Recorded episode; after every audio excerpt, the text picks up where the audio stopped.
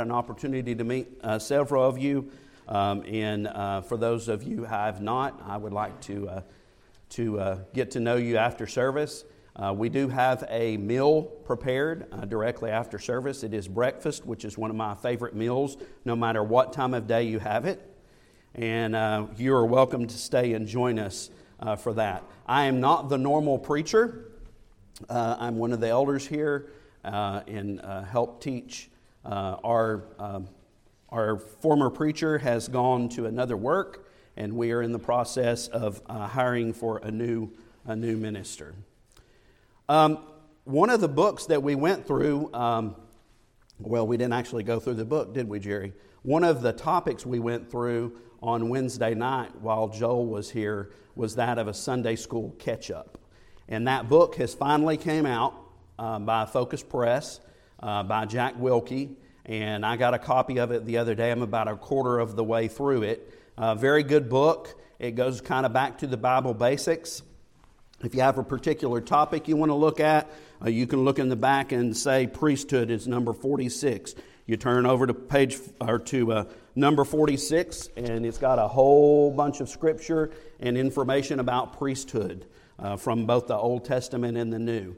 Uh, it's laid out in a chronological order if you want to read it straight through, which is the way that I've been reading it, but a very good book to have. So I just wanted to mention that. You see the, uh, the slide there, and the title of our lesson today is We've Got Issues. And you, you think about that, and um, I wanted to, to be clear that that could mean all kinds of we've got issues, okay? Um, it's important to note that maybe you as an individual have issues. Um, maybe us as a congregation may have issues. Maybe us as a state, as a country, and even as the world can have issues. You know, there's several things that are important for us to note uh, in relationship to issues. That is, our physical health is important, our spiritual health is important, and our mental health is important. All of those are very important um, issues that one might have. And I kind of want to talk about all of those uh, this morning. So uh, if you'll bear with me, I only have 15 pages of notes, but not to worry, that's notes for me, so the sermon's not going to be that long. Thank you. Thank you, Non. So, uh, Christians today are confronted with many conflicting views about morality. We have a culture in the world, and oftentimes locally and uh, nationwide, of much different culture than we used to have. Now, culture in itself is about what is acceptable within a, a particular people, a particular nation, a particular group of people. And we know that as time changes, culture changes as well. But it's important for us as Christians to look back to what the culture should be in relationship to our Christianity and relationship to what God would have us to do as a Christian. People have different opinions concerning what is right and wrong in the world and in the culture in which we live. What once was generally accepted as good and true is now challenged by many people in the world. And oftentimes, these groups are very small groups with very loud voices. And they get together as that group and they want to speak loud from the, from the hilltop so that everyone else is forced to hear. And that means that it is difficult for us as Christians sometimes to navigate life. Governments are redefining the concept of marriage, of gender. Businesses are often operate with ethics that sanction lying and stealing. Because many people look to other things other than a standard by which they get their difference between right and wrong. How does one know what is right and wrong in the areas of morality? Well, I hope by the end of this lesson this morning we all understand or have a better understanding or a reminder of what morality looks like in reference to the standard of God's Word. Everyone has a sense of right and wrong in and of themselves, but the standard of right and wrong often differs. The first of which is people's feelings. Now, I would venture to say that every one of us feel different ways about different things. Would you agree with that? And if we all went by how we feel about a particular thing, I would venture to say we would probably have close to over a hundred different ways of interpretation of God's Word or morality as a whole if each one of us individually goes by how we feel. If it feels good, it must be right, is the mantra of the world. The Bible warns against trusting in feelings. There is a way which seems right to man, but its end is the way of death. Proverbs chapter 14 and verse 12. He who trusts in his own heart is a fool. Proverbs chapter 28 and verse 26. O Lord, I know the way of man is not in himself, it is not in man who walks to direct his own steps. Jeremiah 10 and verse 23. Go back to your Bible in Genesis chapter 6 and verse 5. Genesis chapter 6 and verse 5. Then the Lord saw that the wickedness of man was great in the earth, and that every intent of the thoughts of his heart was only evil continually. And come over to Mark chapter 7 and verse 21. Mark chapter 7 and verse 21. For from within, out of the heart of men, proceed evil thoughts, adulteries, fornications, murders, thefts, covetousness, wickedness, deceit, lewdness, an evil eye, blasphemy, pride, foolishness. All these evil things come from within that defile a man. If we go by only our feelings, we will be deceived. We will go in many different directions, not all paddling in the same direction, and will be even more confused than we already are by all of the different things that are thrown in our face by our culture and world today. Many people have destroyed themselves by following their feelings. The second standard by which people often uh, want to, to look at is their conscience. And you know, old Jiminy Cricket in, uh, in Pinocchio, he said, Always let your conscience be your guide. Jiminy Cricket should have gotten a little bit more wisdom because we understand that your conscience can be seared by evil thoughts of men and by evil thoughts from within. One's conscience is not always reliable. Paul had served God with a good conscience throughout his life, Acts chapter 23 and verse 1. Even at a time when he was persecuting Christians, Acts chapter 26, verses 9 through 11. He thought his feelings and his conscience said, What I'm doing in persecuting Christians is right, but we know that it was wrong. Our conscience is like a clock which works properly only if it is set properly. We're having some uh, daylight savings time come pretty soon. We'll be, we'll be uh, springing forward with our clocks. But uh, if you have an appointment at a certain time after that occurs and you haven't set your clock properly, guess what? You're not going to be there on time. You're going to be there when? Early. No, you're going to be late if you don't set it forward. How about using our friends as a guide? Is that a good idea?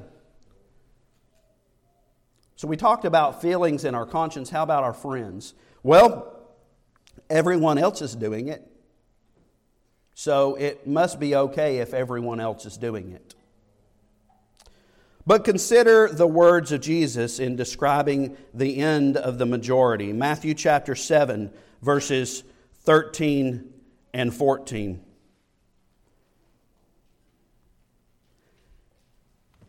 Enter by the narrow gate. For wide is the gate and broad is the way that leads to destruction, and there are many that go in by it. Because narrow is the gate and difficult is the way which leads to life, and there are few there be that find it. Let's follow the crowd. Let's follow our friends. They've got to be right, and everyone else is doing it, so let's just go ahead and do the same thing. If you followed the majority in Noah's day, you would have perished in the flood. In Joshua's day, you would have perished in the wilderness. So, following the majority can be like lemmings running over a cliff.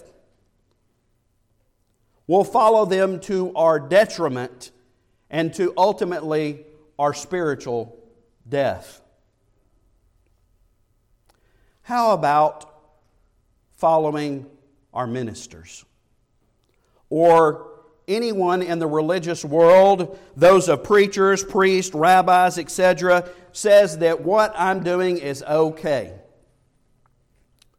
They reason that surely these men of God could not lead them astray. Yet notice the warnings given by Jesus, Paul, and Peter. Religious leaders can be blind leaders of the blind. And if the blind lead the blind, Matthew chapter 15, verses 12 through 14, what happens? They both fall in the ditch.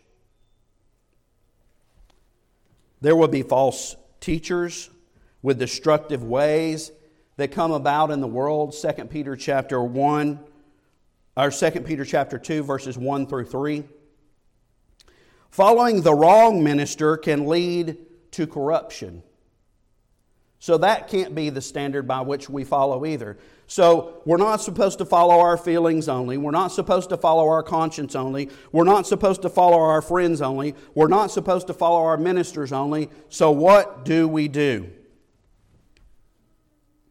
It is clear that many people accept as authority and morality should not be the guide for Christians. So what do we do? The Christian's authority and morality is that Jesus has all authority. In heaven and on earth, Matthew chapter 28 and verse 18. In all areas, including sexual mores and behavior, Ephesians chapter 4, verses 17 through 24. If you'll turn over there to the book of Ephesians chapter 4, we'll begin reading in verse 17, and I'm reading from the New King James Version.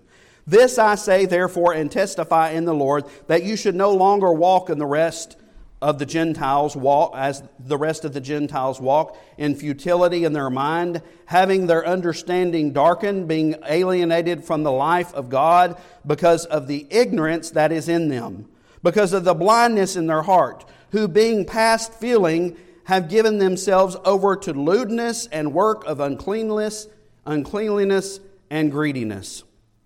But you, who have not so learned Christ, if indeed you have heard him and have been taught by him as the truth is in Jesus. Verse 22 that you put off concerning your former conduct the old man which grows corrupt according to the deceitful lust, and be renewed in the spirit of your mind, and that you put on the new man which was created according to God in true righteousness and holiness. He will one day judge all mankind. Acts chapter 17, verses 30 and 31. For the time of ignorance God overlooked, but now commands every man everywhere to what? Repent. Stop sinning on purpose. Have a change of mind. And the standard of judgment will be his words. John chapter 12 and verse 48. He who rejects me and does not receive my words has that which judges him. The word that I have spoken will judge him in the last day. Jesus is the ultimate standard of authority and morality. Amen? Not our feelings, not our conscience, not our friends, not our ministers.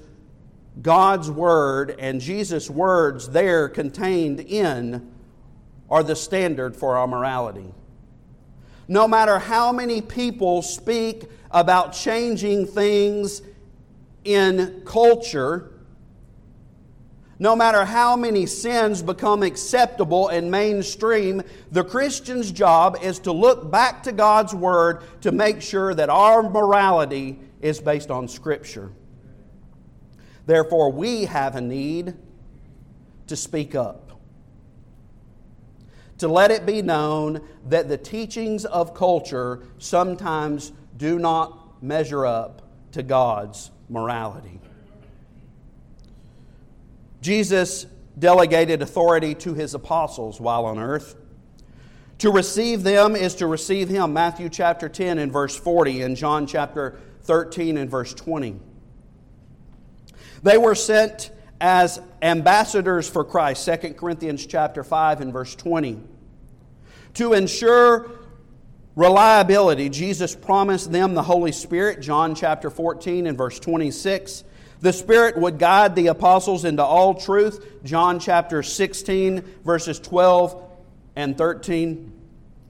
Thus the apostles proclaimed the whole counsel of God. Acts chapter 20 and verse 27. Christians were to accept the apostles' words as what? As truth. 1 Corinthians chapter 14 and verse 37. So the apostles' doctrine is the Christian standard for authority. Acts chapter 2 and verse 42.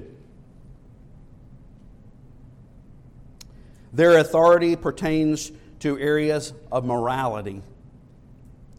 As Paul solemnly charged the church of Thessalonica in 1 Thessalonians chapter 4 verses 1 through 8 addressing sexual immorality and marital faithfulness he gave them instruction of what they should and should not do as he likewise wrote to the church in Ephesians, in Ephesians chapter 4, verses 17 through 32, that we just read, addressing lewdness, greediness, and deceitful lust, lying and anger, stealing, and foul language.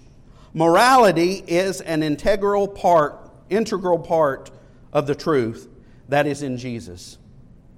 It is necessary and it is important to the Christian to look to God's Word for the standard by which we live, not to look to culture, not to look to feelings, not to look to your conscience or your friends, but to look to God's Word. Many people go through life confused about morality. They constantly wonder is this right or wrong for me to do? And oftentimes we'll go to God's Word in an opposite way to try to defend the practice that they're doing that may not be in accordance to God's will at all because they take Scripture out of context. They stumble their way through life making wrong choices with terrible consequences. And ultimately, if you do that all your life and you never repent and you never come to the truth and the knowledge of the truth, what's going to happen to you in the end? Eternal punishment, not eternal reward. The Christian need not be confused about morality. The truth is in Jesus. Ephesians chapter 4 and verse 21. God has given us all things that pertain to life and godliness. 2 Peter chapter 1 and verse 3. There are many issues in the world. There are many issues in the church. There are many issues in our state and our country. But we need to look to God's Word for the answers to these issues. Some of the issues that the world faces today sexual immorality, the institution of marriage, divorce and remarriage, homosexuality, abortion, domestic violence, euthanasia, gambling, alcohol, tobacco, immodest apparel, dishonesty, mental health issues. All of these things can be of the world they can all lead us astray. It's important to note that there is indeed a mental health crisis in our nation and in the world. Too often times in my daily job, I see many people with mental illness that haven't been dealt with. The vast majority of individuals with substance use in the U.S. are not receiving treatment.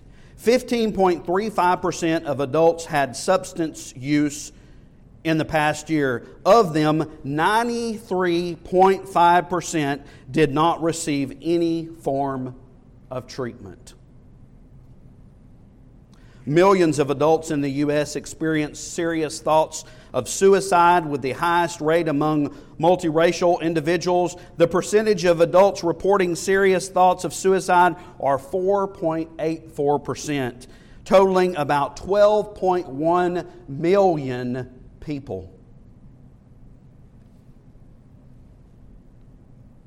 Over one in 10 youth in the U.S. are experiencing depression that is severely impairing their ability to function at school, at work, at home, with family, or in their social life. 16.39% of youth ages 12 through 17 report suffering from at least one major depression, depressive episode in the past year. 11.5% of youth, over 2.7 million youth, are experiencing severe major depression. Why?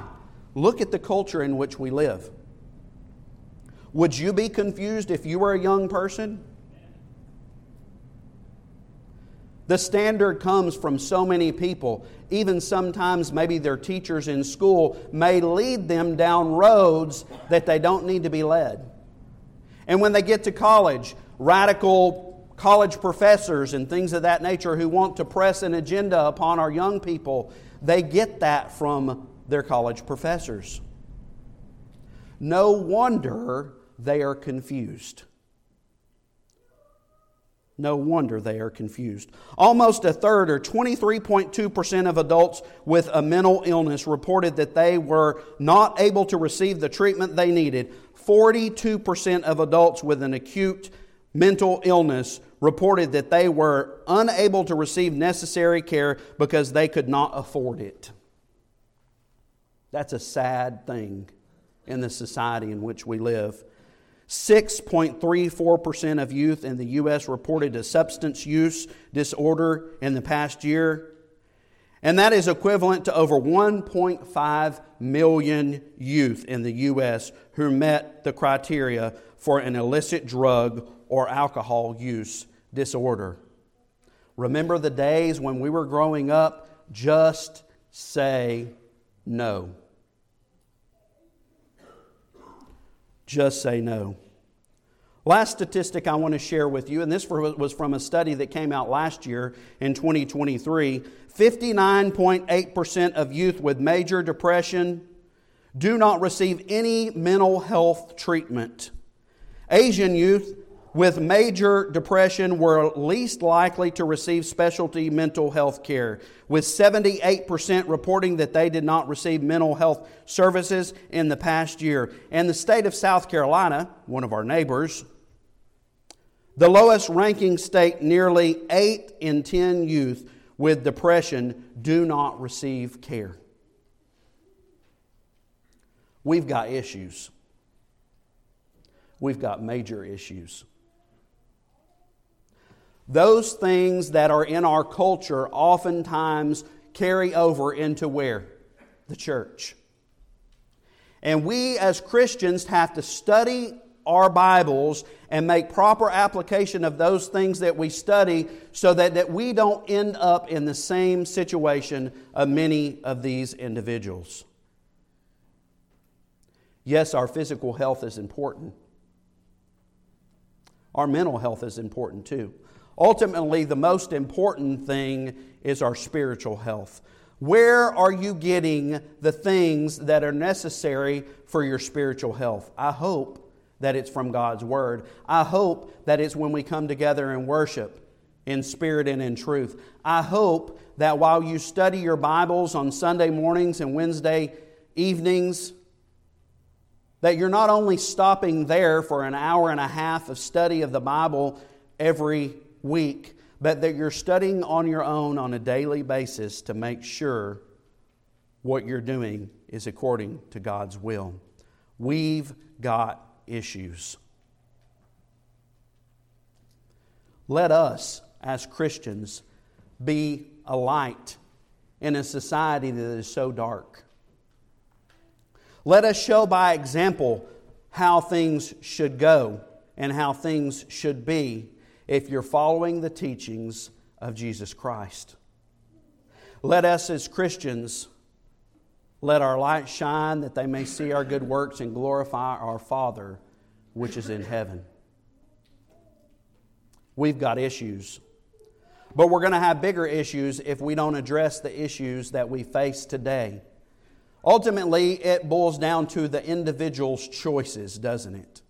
As an individual, you may have issues.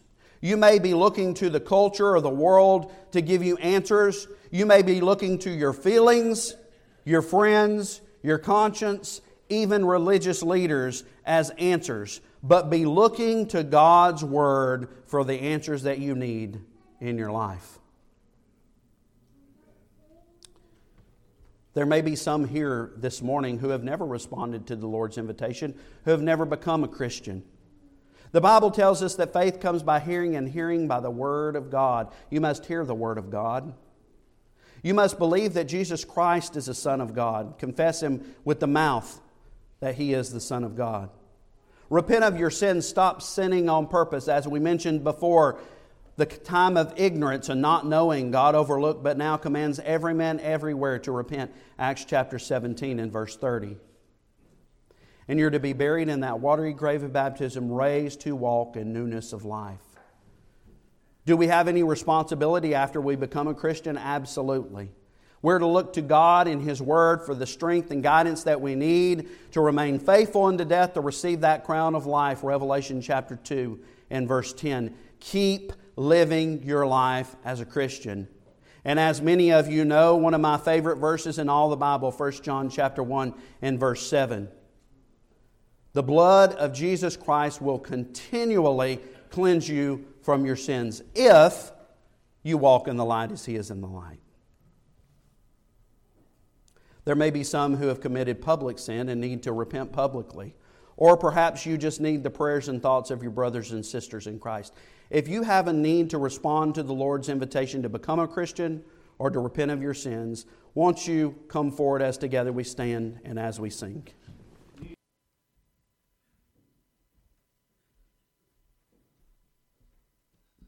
Appreciate the opportunity to speak this afternoon. I will say we have, in the last few weeks, had quite a bit of uh, talent reflected in the men that have brought lessons, and it's um, humbling to me to be invited to speak as well. If you will, open your Bibles to John chapter 15. We're going to remain there for the lesson. In John chapter 15, you'll recall the verse that you see on the screen where Jesus says, I am the vine and you are the branches. It's a very familiar metaphor that Jesus uses. And he goes on to say that we are to abide in him. Abiding, if you look up the definition, has several meanings. One of them being to tolerate someone, which I don't think is what Jesus means when he says for us to abide in him. Another one is to live or to dwell, which is the meaning that is used when Jesus says to abide in him.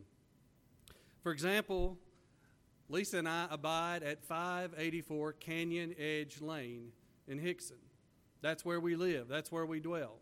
Many of you have used the term to talk about your home as your humble abode. And that's what Jesus is talking about when he talks about abiding in him. He often used the term abide to describe the Christian's relationship to him. And that's what we want to focus on today. Is we want to focus on the Christian's relationship with Christ as seen in John chapter 15. The metaphor of the vine is a theme that's not just seen in the New Testament, but it's seen in the Old Testament as well.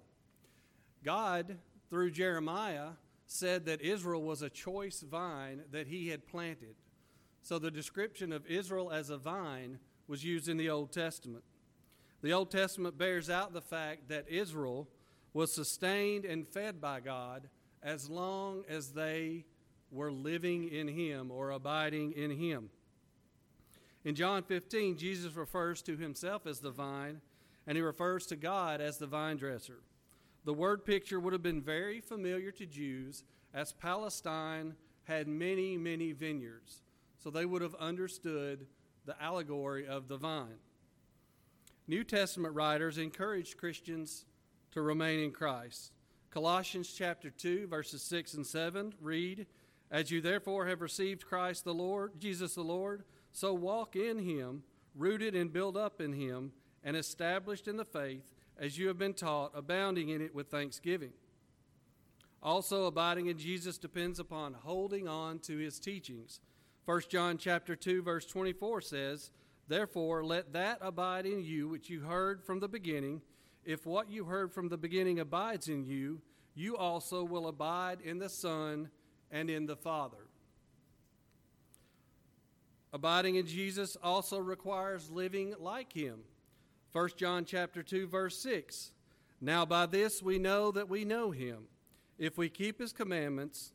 He who says I know him and does not keep his commandments is a liar, and the truth is not in him. But whoever keeps his word, truly the love of God is perfected in him. By this we know that we are in him. He who says he abides in him ought himself also to walk just as he did. So we see here for a healthy Christian to thrive, being rooted and fed by Christ is vital. Our purpose must be led and shaped by his purpose, or we cannot properly abide in him. We need to be completely plugged in, as, as some would say. Without utter dependence on him, we forfeit many of the blessings he has in store for us. So, to lay a little context before we get to the main points of the lesson, think about we, where we are in John. In John chapter 13 through John chapter 17, these four chapters actually cover the upper room. They cover Jesus preparing his disciples for the events of the next few days. He warns them that he's about to leave. And he knows that when he leaves, the events that are forthcoming are going to be traumatic. He knows that many of them are going to have their faith shaken.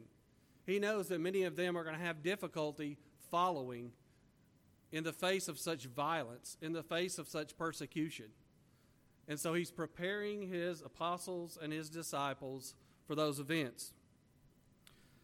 So, in that, in chapter 15, most often we utilize the verses, the first uh, eight verses, to talk about what happens with unfruitful branches. But the chapter actually has to do with the benefits of abiding in Jesus. So, what are those benefits? Today, I want to talk about. Let me find the clicker. I want to talk about three benefits of abiding in Christ. The first one is bearing eternal fruit. Abiding in Christ enables fruitful living. To say it more clearly, remaining in Jesus enables believers to glorify God by living fruitful lives, and we cannot fulfill God's plan through self effort or through human willpower. I want to read verses 1 through 8, if you'll open your Bibles. John chapter 15, 1 through 8. I am the true vine, and my Father is the husbandman. Every branch in me that beareth not fruit, he taketh away, and every branch that beareth fruit, he purgeth it, that it may bring forth more fruit. Now ye are clean through the word which I have spoken unto you. Abide in me, and I in you, as the branch cannot bear fruit of itself, except it abide in the vine, no more can ye, except ye abide in me. I am the vine, ye are the branches. He that abideth, in me, and I in him, the same bringeth forth much fruit. For without me you can do nothing. If a man abideth not in me, he is cast forth as a branch and is withered, and men gather them and cast them into the fire, and they are burned. If ye abide in me, and my words abide in you, ye shall ask what ye will, and it shall be done unto you. Herein is my Father glorified, that ye bear much fruit, so shall ye be my disciples. So we see here in verse 4 and 5, let me read it again.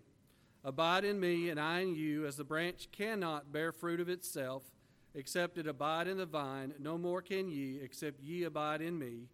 I am the vine, ye are the branches. He that abideth in me, and I in him, the same bringeth forth much fruit. For without me ye can do nothing. See, even though abiding in Jesus enables us to have fruitful lives, those fruitful lives depend on being plugged in to Jesus as the vine. The agricultural metaphor used here, they would have understood that God, as the vine dresser, planted the vine, that He provided proper soil, proper water, proper nutrition through Jesus to us as the branches. Therefore, if we are not connected to the vine, we're not receiving that nutrition. We're not receiving that sustenance that we need to survive, and not just survive, but to thrive as Christians. The picture of bearing fruit, while it may cover many aspects of Christian life, it definitely includes developing Christian character, effective Christian service, and mission. These result from abiding in Christ and not from human effort. Let me say that again. Christian character, Christian service, and Christian mission result from abiding in Christ and not from my own effort. It's through Christ that I am shaped into what God would have me to be. If you look at verse 11, I'll read that again or read that. These things have I spoken unto you that my joy may, might remain in you and that your joy might be full. Verse 11 says that when we abide in Christ and bear fruit, our joy is full. There is great joy in bearing fruit for our Lord, and our joy will cause us to want to share what we have with others. If you think about those times that you've experienced the joy of Christianity. I would have you look back to maybe the day you were baptized. If you recall, when you come up out of that water, you think about how happy you are to be pure and free from sin.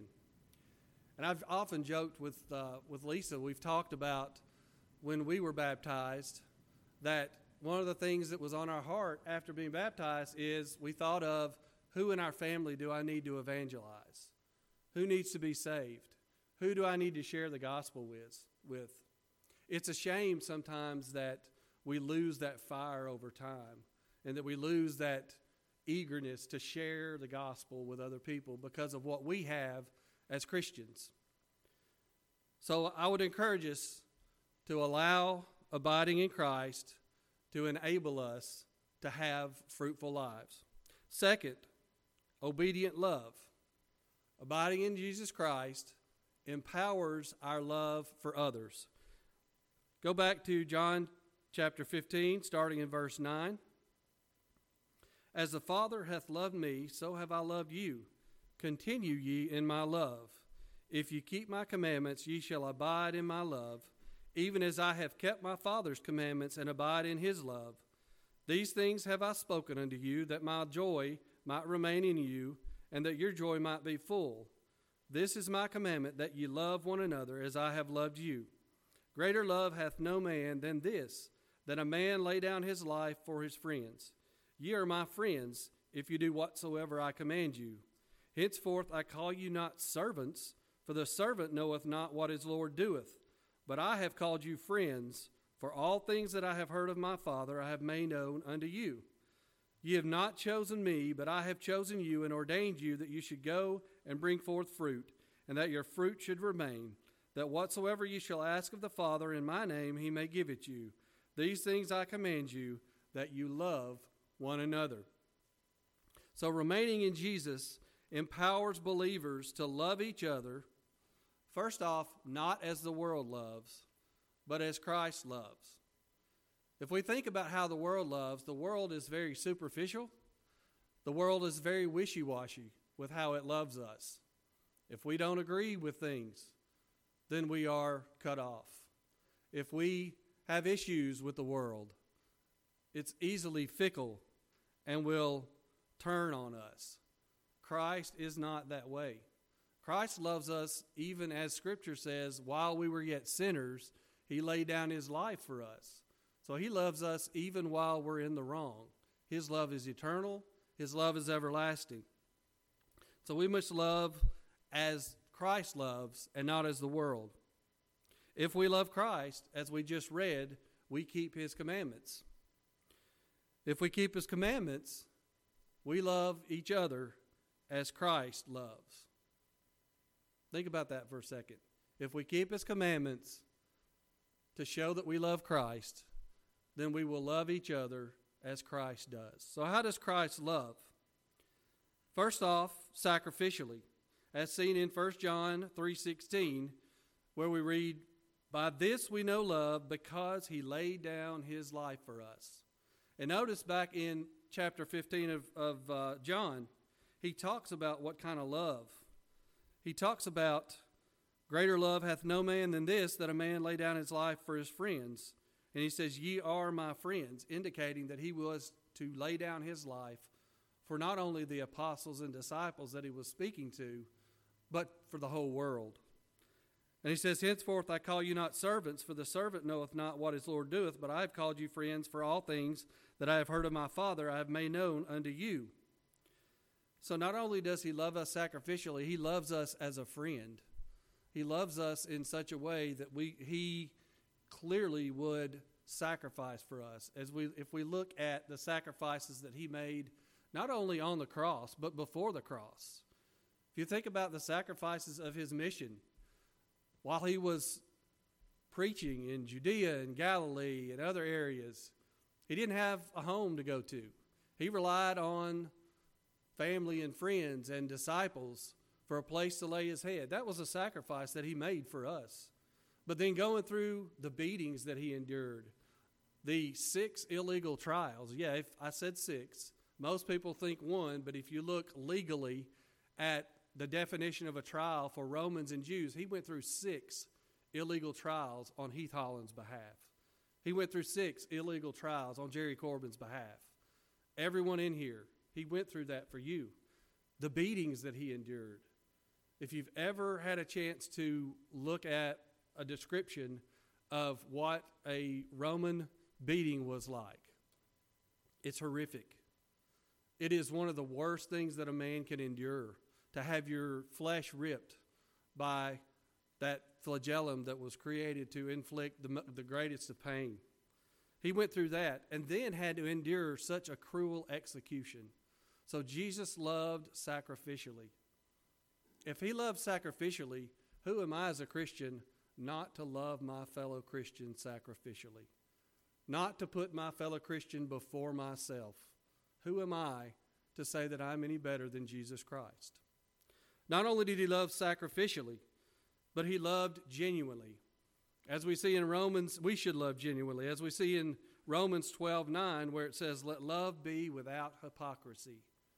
We should love genuinely one another.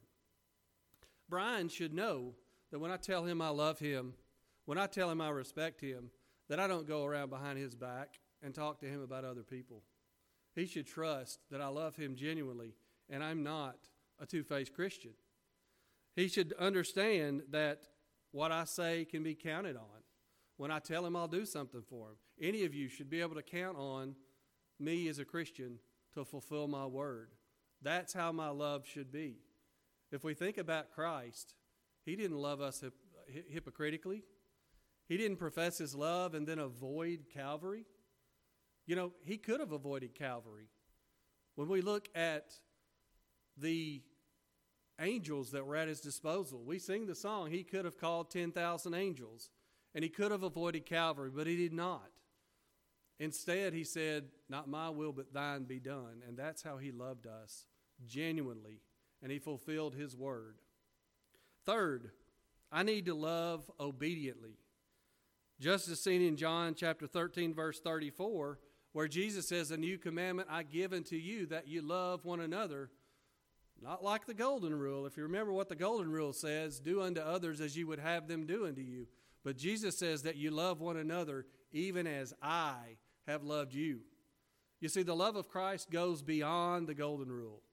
The love of Christ goes beyond do unto others as you would have them do unto you. The love of Christ goes to the point of self sacrifice, self suffering on the behalf of other people. So I see that I'm to love sacrificially. I see that I'm to love genuinely. And I see that I'm to love obediently. The benefits of loving our brethren are too many to mention. When we love our brethren, first off, we find fellowship. I can't tell you since 1999 the times I have been encouraged by this congregation. That's when Lisa and I placed membership here. We had young Andrew, and Lisa was pregnant with Caitlin. And we were immediately welcomed in and encouraged and loved. And through the years, we have been loved over and over again. And I've seen those examples from you towards other people in this congregation time and time again. We also, when we are when we love our brethren, we find purpose. As we just read in John chapter 13, verse 34, the commandment that's given to us to love one another as Christ loved us. That's our purpose. Our purpose is to be loving and kind to one another as Christians. So when, when I love sacrificially, when I love genuinely, when I love obediently, I'm fulfilling the purpose that has been given to me. And lastly, when we love our brethren, we find family. you know, Jesus in John chapter 15 called us friends, but in fact, Paul writes that we're brothers. We are brothers and sisters in Christ. And that's how we should see one another. We might have squabbles. I can tell you, my brother and I, growing up, had plenty of squabbles. My kids love to hear stories about the fights that we had. But we love each other. If anyone messed with my brother, they would have to come through me. The encouragement we find in our Christian family, the protection we find in our Christian family, should make us feel comfortable, should make us feel at home, should make us feel we are where we belong. So, not only should we be living fruitful lives, not only should we be empowered to love others, last but not least, abiding in Christ. Help me there, Travis. There we go. Abiding in Christ equips us to persevere. If you will, look at, at uh, John chapter 15 again, starting in verse 18. If the world hate you, Ye know that it hated me before it hated you. If you were of the world, the world would love his own. But because you are not of the world, but I have chosen you out of the world, therefore the world hateth you. Remember the word that I said unto you The servant is not greater than his Lord. If they have persecuted me, they will also persecute you. If they have kept my saying, they will keep yours also. But all these things will they do unto you for my name's sake, because they know not him that sent me. If I had not come and spoken unto them, they had not had sin, but now they have no cloak for their sin. He that hateth me hateth my Father also. If I had not done among them the works which none other man did, they had not sinned. But now have they both seen and hated both me and my Father. But this cometh to pass that the word might be fulfilled that is written in our law, they hated, hated me without a cause.